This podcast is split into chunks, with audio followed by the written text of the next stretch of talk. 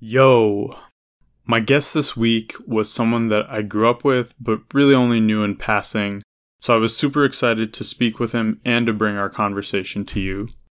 We were at the same high school, and now we're both MBA students, but he is out in sunny, sunny California at Stanford. He was once a national level ping pong player and the kicker on my high school football team. Yes, Indian people play football. No, I'm not talking about soccer. At 24, he was also the director of a charter school in Madison, Wisconsin. He shared some of his insights on teaching and talked about having a black role model despite some of the anti black sentiment within the Indian community. I found this conversation profound, and I hope you do as well. Without further ado, Vivek Ramakrishnan, welcome to Brown People We Know.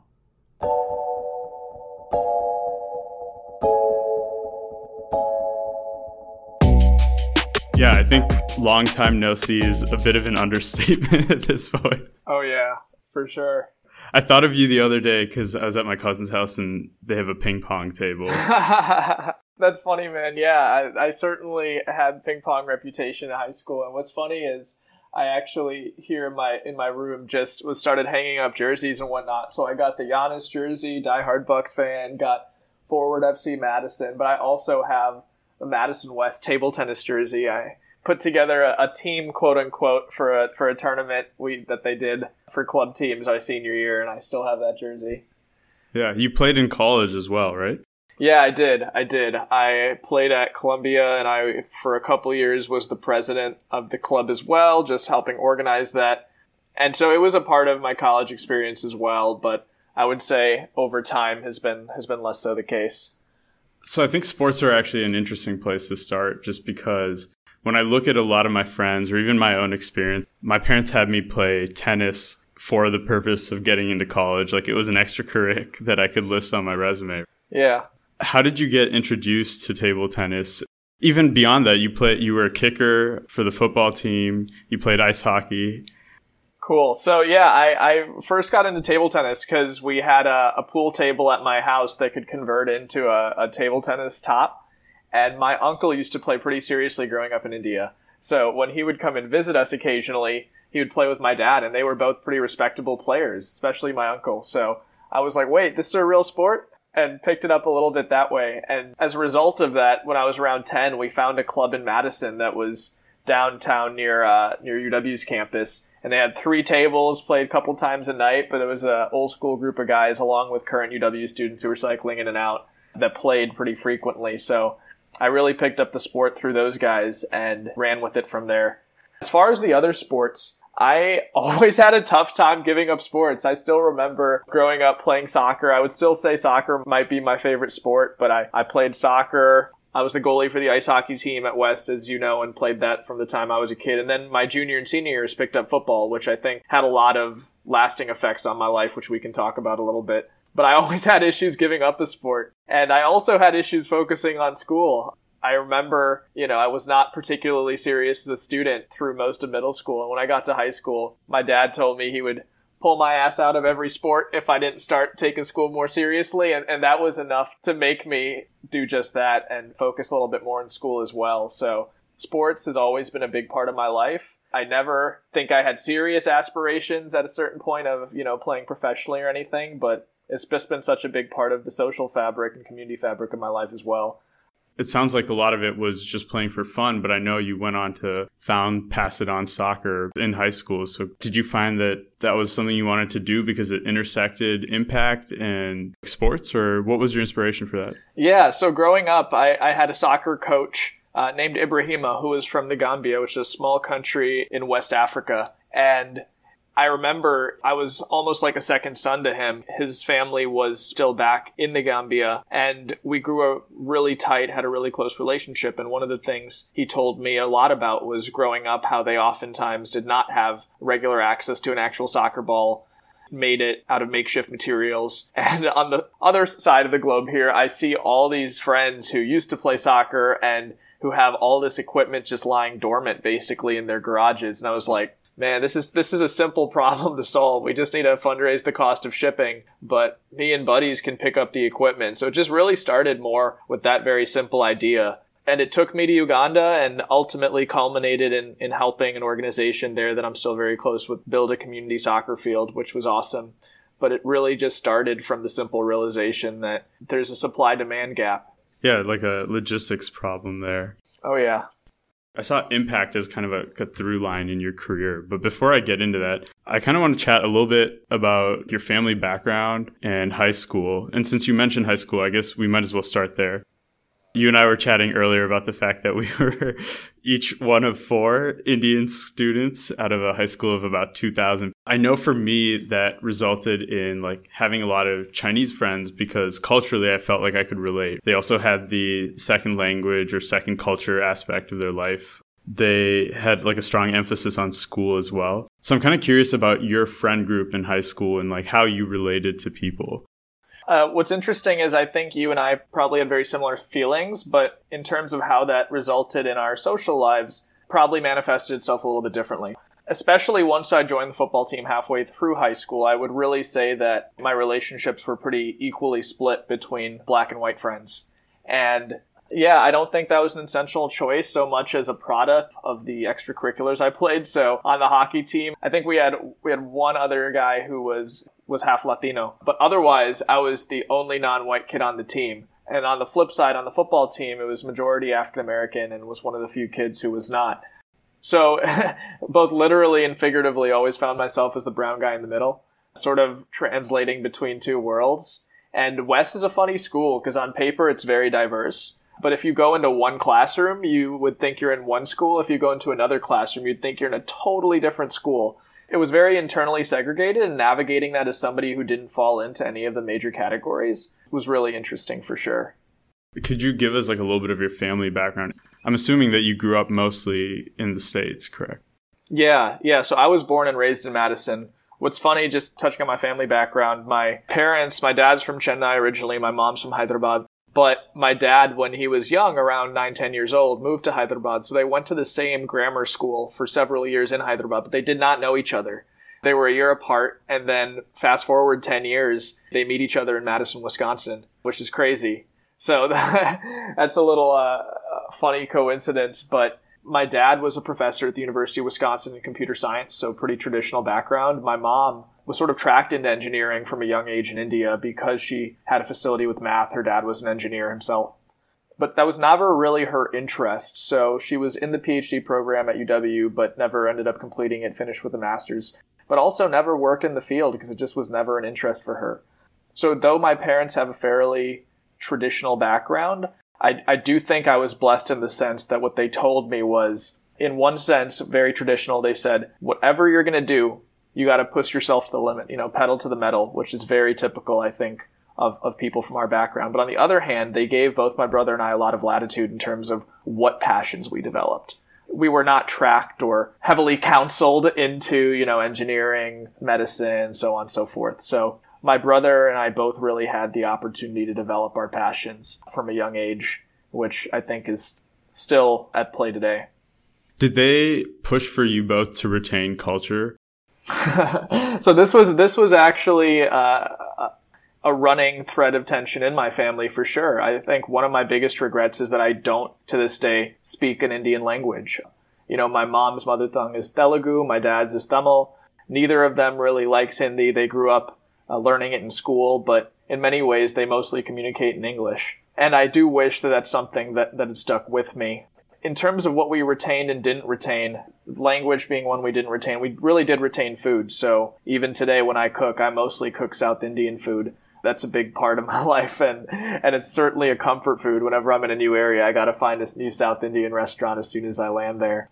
It was interesting with my parents because my dad, though I, I don't think he identifies as necessarily being a Hindu believer, he really saw a lot of value in embedding ourselves in the culture of Hinduism and our roots. Whereas my mom to this day is more religious uh, in her practice, but was not as big about actually making sure that we were going to Indian functions or, or being a part of the community in Madison. So, sort of paradoxical there, not what you would expect.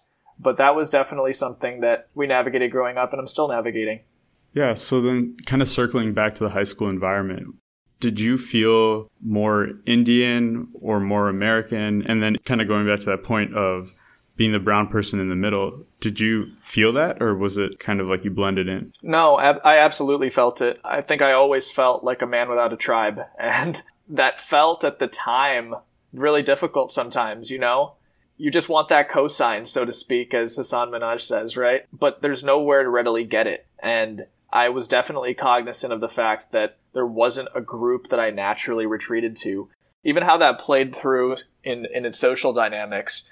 I wouldn't say there was one group of friends who like had an active group text that I was a part of and I was going out with them on the weekends. That wasn't happening. I was mostly at home on the weekends, maybe seeing a friend or two here or there individually. So even though I, I knew a lot of people, I had friend groups I was part of across sort of the racial and socioeconomic spectrum at West. I didn't have a clan, so to speak, and that felt lonely at the time.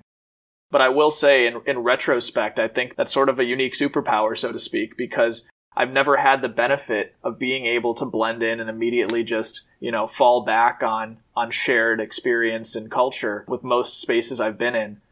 I, I really have learned how to interact with and, and get along with and really form meaningful connections with people from, from a lot of different backgrounds. And that sounds, sounds sort of cliche and whatnot, but I genuinely mean it. That feels like something I'm very comfortable doing.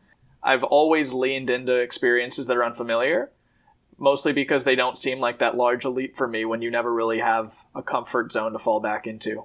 And that has served me really well in my personal and professional life. You know what? I just remembered, I think in like December, I saw a post about your first homebrew. and you, you had just mentioned that the Indian food has stuck with you. Uh huh.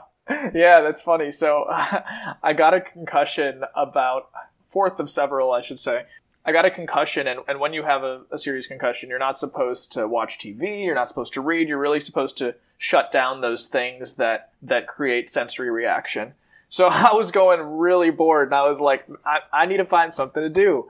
So I went to the homebrew store in Madison and was like, let me just make this. And it's sort of funny because I really like cream ales. I have a very weird like for cream ales that might be due to spotted cow. But I also really like mango, being a true Indian. I, I make mango smoothies every day. Mango is just my favorite fruit, period. So I was like, I need to make a mango cream ale. So that's what I did and brewed a batch. It turned out pretty well. It was not it was not bad, which which I was expecting it to be. I could not say the same for my first cider. I also went online and created a graphic image and ordered some bottle wrappings, but the brand officially that lasted only a batch or two was Viv's Homecrafted Homebrew, and our subtitle was a Wisconsin tradition since last month.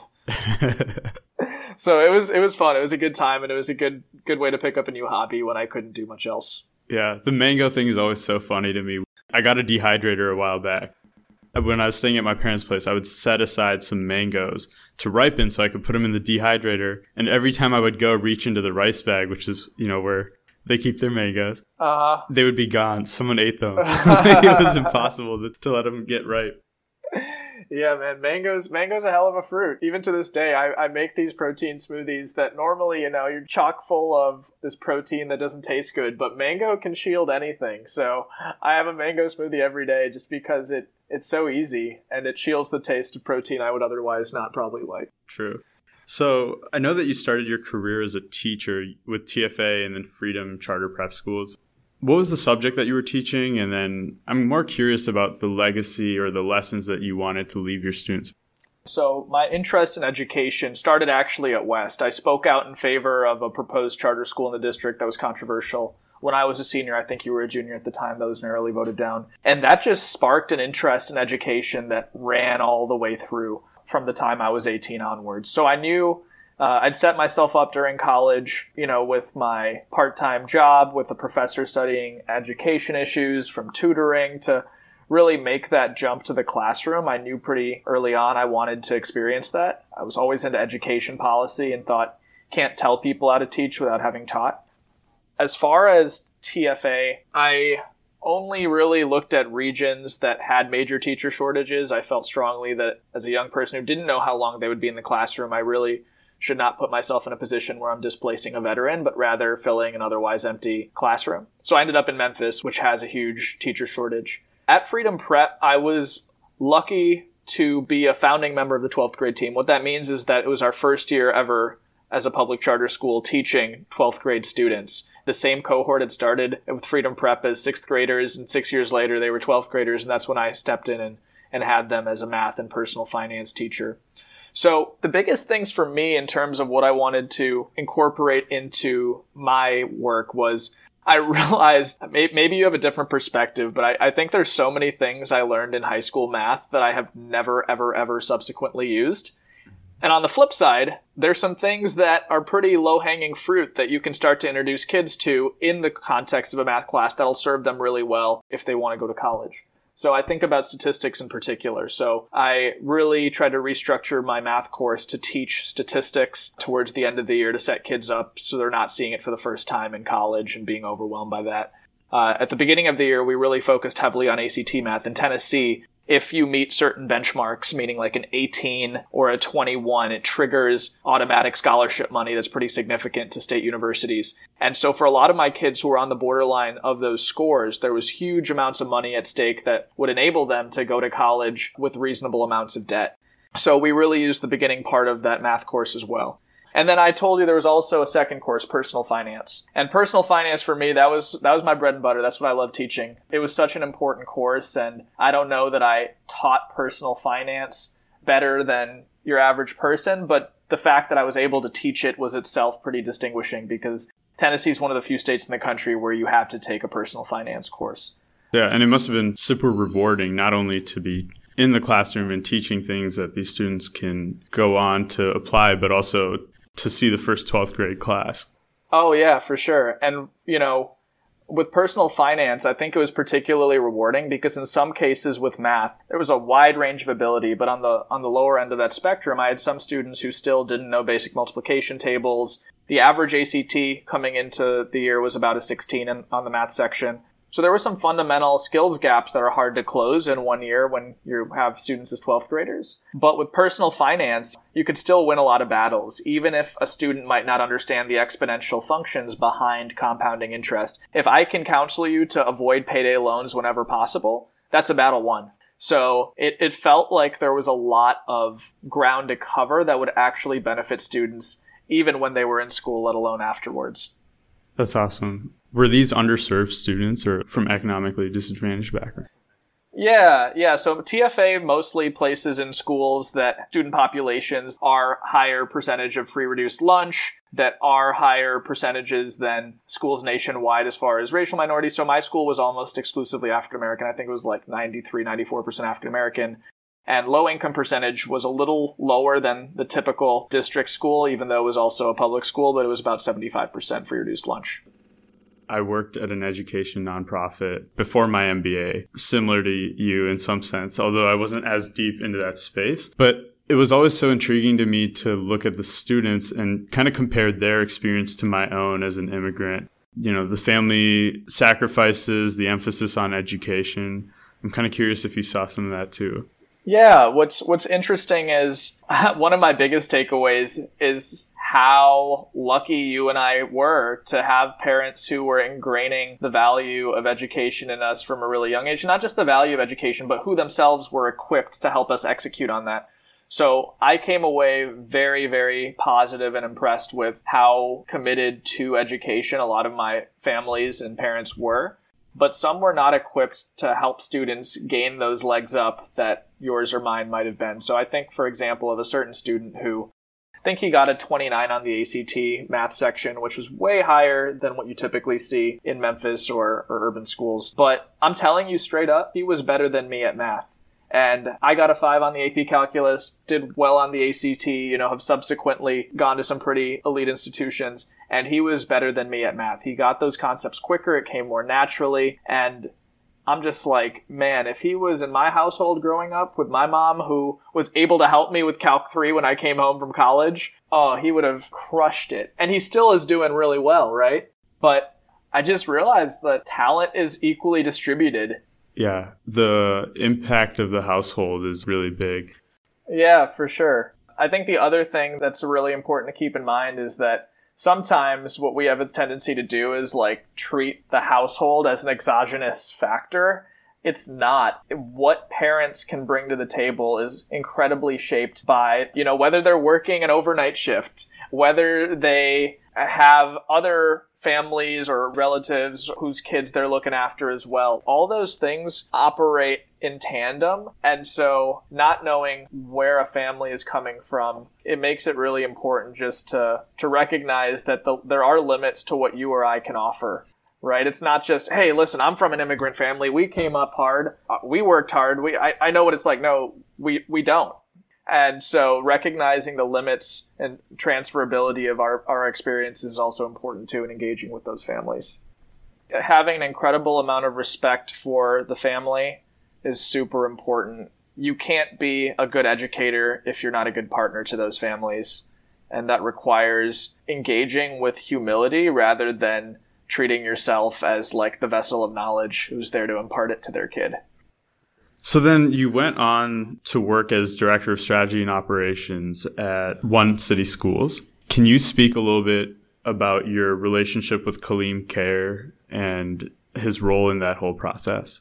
Yeah, yeah. So if your listeners are not familiar, Kaleem Caire is a uh, social entrepreneur in Madison who's nationally known for his work on education reform. And mostly did some national level initiatives in DC, but as a son of Madison, returned to Madison where he ran the Urban League's local chapter there.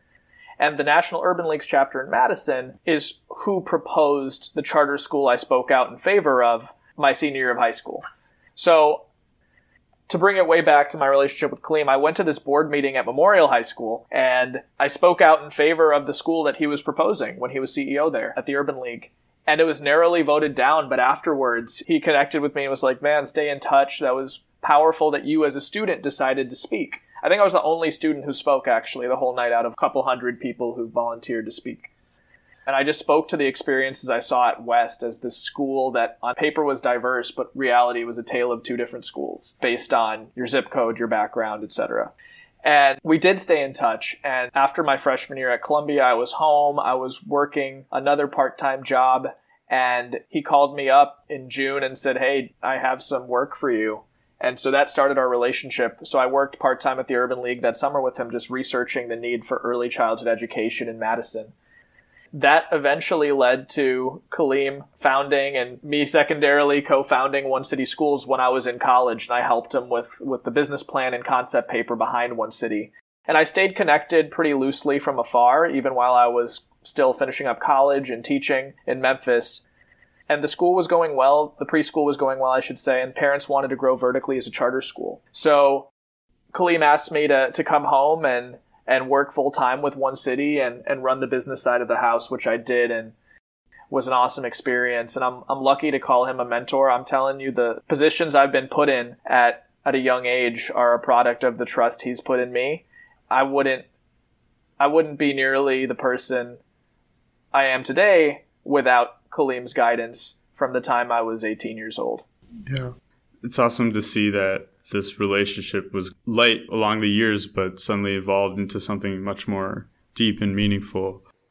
For sure. And, and like I said, I, I think that even when his own board hired me to run operations at what is effectively a startup, I mean, we're a public school that happens to be a startup, which is really challenging environment.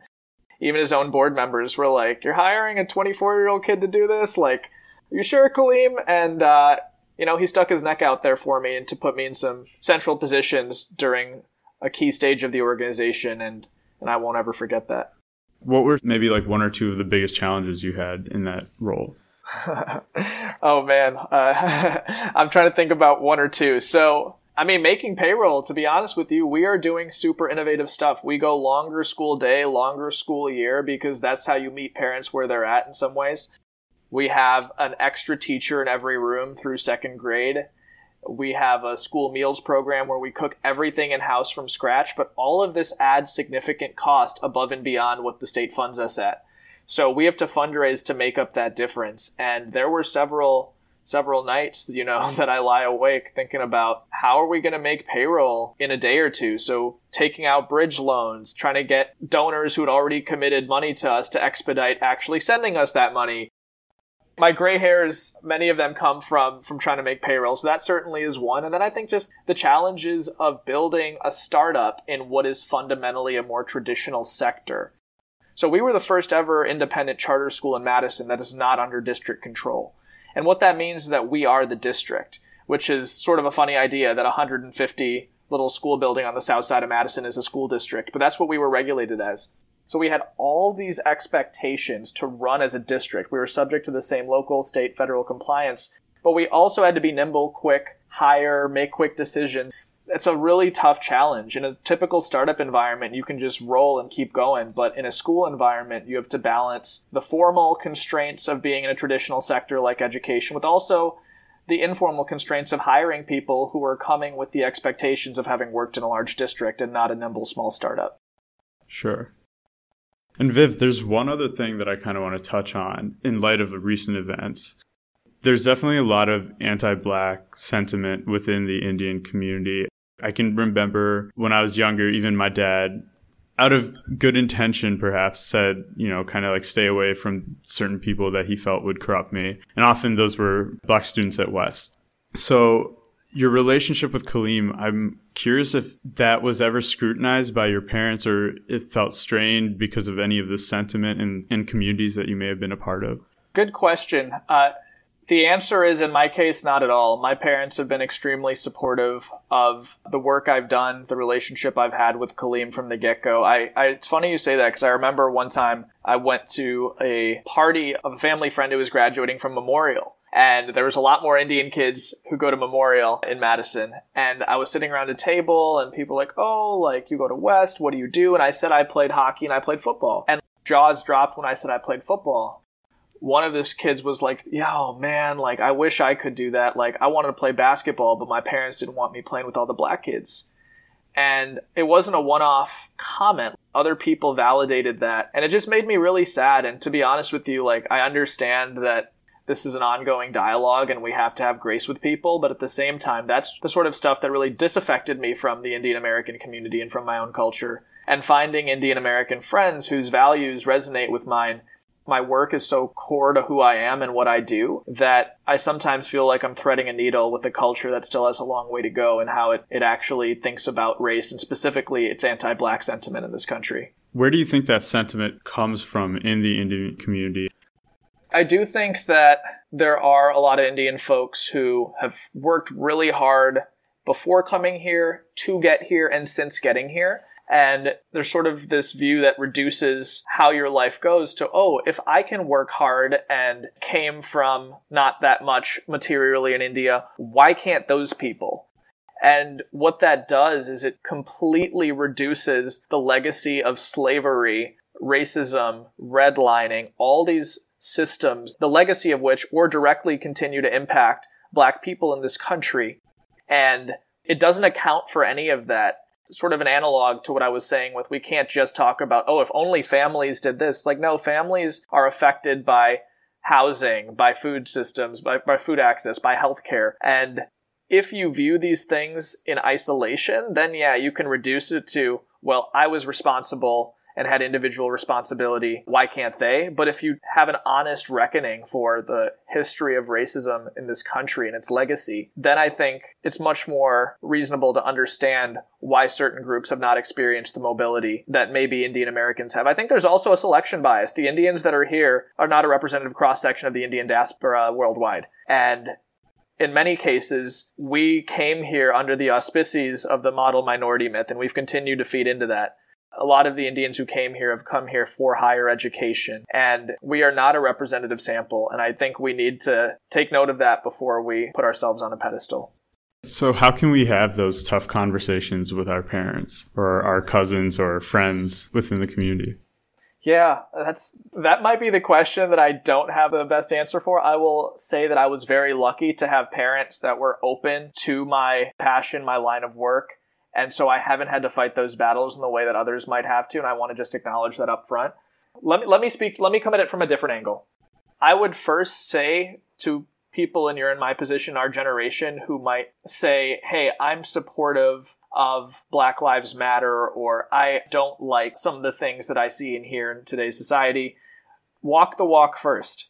That doesn't mean change your profession, go teach in an urban school. That's not what I'm saying. But put yourself in a position where you are not in your comfy little bubble every day and find a place whose mission resonates with you and volunteer there regularly. Get to know the organization. Put yourself in a position where when you are speaking to your parents, you're not speaking from theory, you're not speaking from experience that you've read in a most recent Medium post, right? Put yourself in a position so when you're speaking to your parents, you're coming with the credibility of listen, I'm going to push back against what I just heard you say because I have several examples in my own experience that tell me you are wrong. And then when you're negotiating from that position rather than from a position of theory, I think that makes the conversation, if not easier, more effective. Yeah, that definitely makes sense. Even when I look back at how I've had to navigate these, I'm now able to draw from my experiences in the nonprofit in Chicago and draw analogies to our own family experience and our own family background that I think translates into something that maybe my family can understand better. For sure. So now you're about to enter graduate school. You've worked in the education space so far. I'm curious, do you feel a pressure or a desire to stay within education post Stanford? Good question. Well, first, let me tackle sort of my entrance to grad school. From the time I took the job back home with Kaleem in one city, I put on the table before I accepted the job. I said, Hey, Kaleem, I am interested in grad school. MBA might be one of the routes, might be something else. And he said, I just need somebody to come here and help me set this thing up. I will support you when you want to go. And he followed through on his word and was a major part of my application process and has been supporting me every step along the way. So there was an alignment of incentives there that I was lucky to have that might not always be the case when you're trying to negotiate when to tell your employer, when to apply, who to ask for letters of rec. There was none of that because we, it was all on the table from the get go. Now, as far as now that I'm here at Stanford for my MBA, I, j- I just started, I am interested in the space that I've been in, very broadly speaking, but I also see the MBA as a generalist degree and a time to explore a little bit. So, as far as what I would name as my interests, educationally is certain is certainly one of them, but also financial inclusion, urban development, real estate a little bit, impact investing. Just broadly, I'm into social entrepreneurship. I think one of my biggest takeaways from one city is is how entrepreneurial I am. Before, I used to think of myself as a public policy guy, you know, reading a lot of econ papers on the efficacy of different interventions in urban schools, so on and so forth. But at One City, I just realized how much I loved the variety of tasks that I took on and the act of building something fundamentally from the ground up. So, broadly speaking, I'm really interested in social entrepreneurship. And I think one of my other big takeaways in my last four years in education is how many things impact what students and families bring to the classroom that are adjacent to education, if not directly within the purview of schools. So we're coming up on time, Viv. I just want to congratulate you on the move and good luck with the degree and well, thank you for having me on. I think it's an awesome podcast you're doing, and, and I hope it continues to pick up steam as people thoughtfully navigate Indian American identity. It's a topic that is sometimes easy to to talk about in bubbles. So I think you doing a podcast even exposes people outside our community to some of the challenges and considerations that we have within it. Thanks for being on.